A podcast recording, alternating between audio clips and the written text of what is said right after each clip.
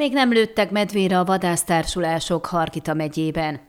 Pozitív irányt vett a lakott területekre tévedő medvék esetén történő beavatkozásokat szavatoló szerződéskötési hajlandóság az önkormányzatok részéről.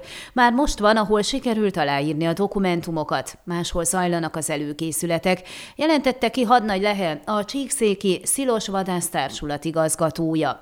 Konkrét akció még nem vettünk részt, de most már valószínű, hogy ez is megtörténik, hiszen mindenhol folyamatban van az önkormányzatokkal való szerződéskötés. Az elmúlt héten már több ilyen dokumentumot is aláírtunk, fogalmazott. Arra is kitért, hogy a probléma esetén helyszíre siető csapatnak állatorvos tagja is kell legyen. Nehézséget okoz azonban, hogy kevés szakember rendelkezik megfelelő hatótávolságú, altatólövedékes fegyverrel. Legalábbis ezt állítják a polgármesterek, akik állatorvosokkal is szerződést kell kössenek. Reményét fejezte ki ugyanakkor, hogy ez a gond is megoldódik, hiszen most már többen hajlandóak lennének a megfelelő eszközök beszerzésére.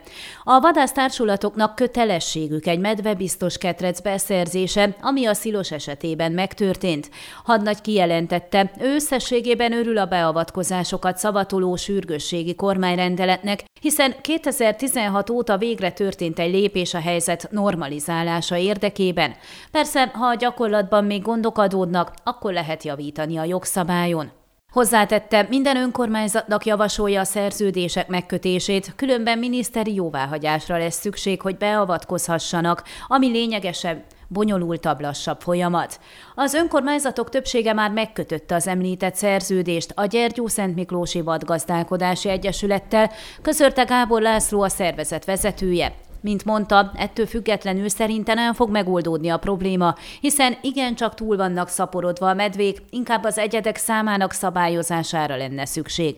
Úgy véli, az is gondot jelent, hogy a polgármesterek adott esetben a zöld civil szervezetek támadásaitól tartva nem merik majd kiadni a kilövési parancsot. Hatalmas felelősség hárult a polgármesterekre, illetve az eljáró bizottságokra, fejtette ki a véleményét. Megjegyezte, medvéket már kellett ugyan elriasztanak a megkötött szerződések alapján, de komolyabb beavatkozás nem volt.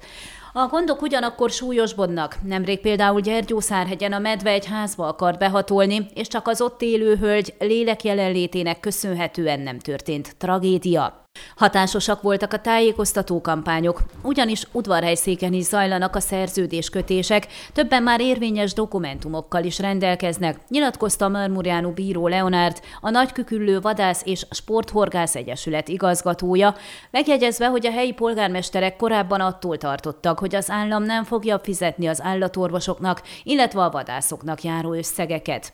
Utóbbira egyébként ígéretet kaptak. A fővadász rámutatott az állatorvos hiányra, problémáira is találtak megoldást, hiszen korábban vásároltak megfelelő altató lövedékes fegyvert egy szakembernek, aki el fogja látni a munkát ott, ahol erre nincs lehetőség. Nekünk az lenne a fontos, hogy szükség esetén altassuk el a medvét és helyezzük át máshova, hogy lássuk, mennyire válik be ez a módszer. Ezért jó, hogy van medvecsapdánk is, magyarázta.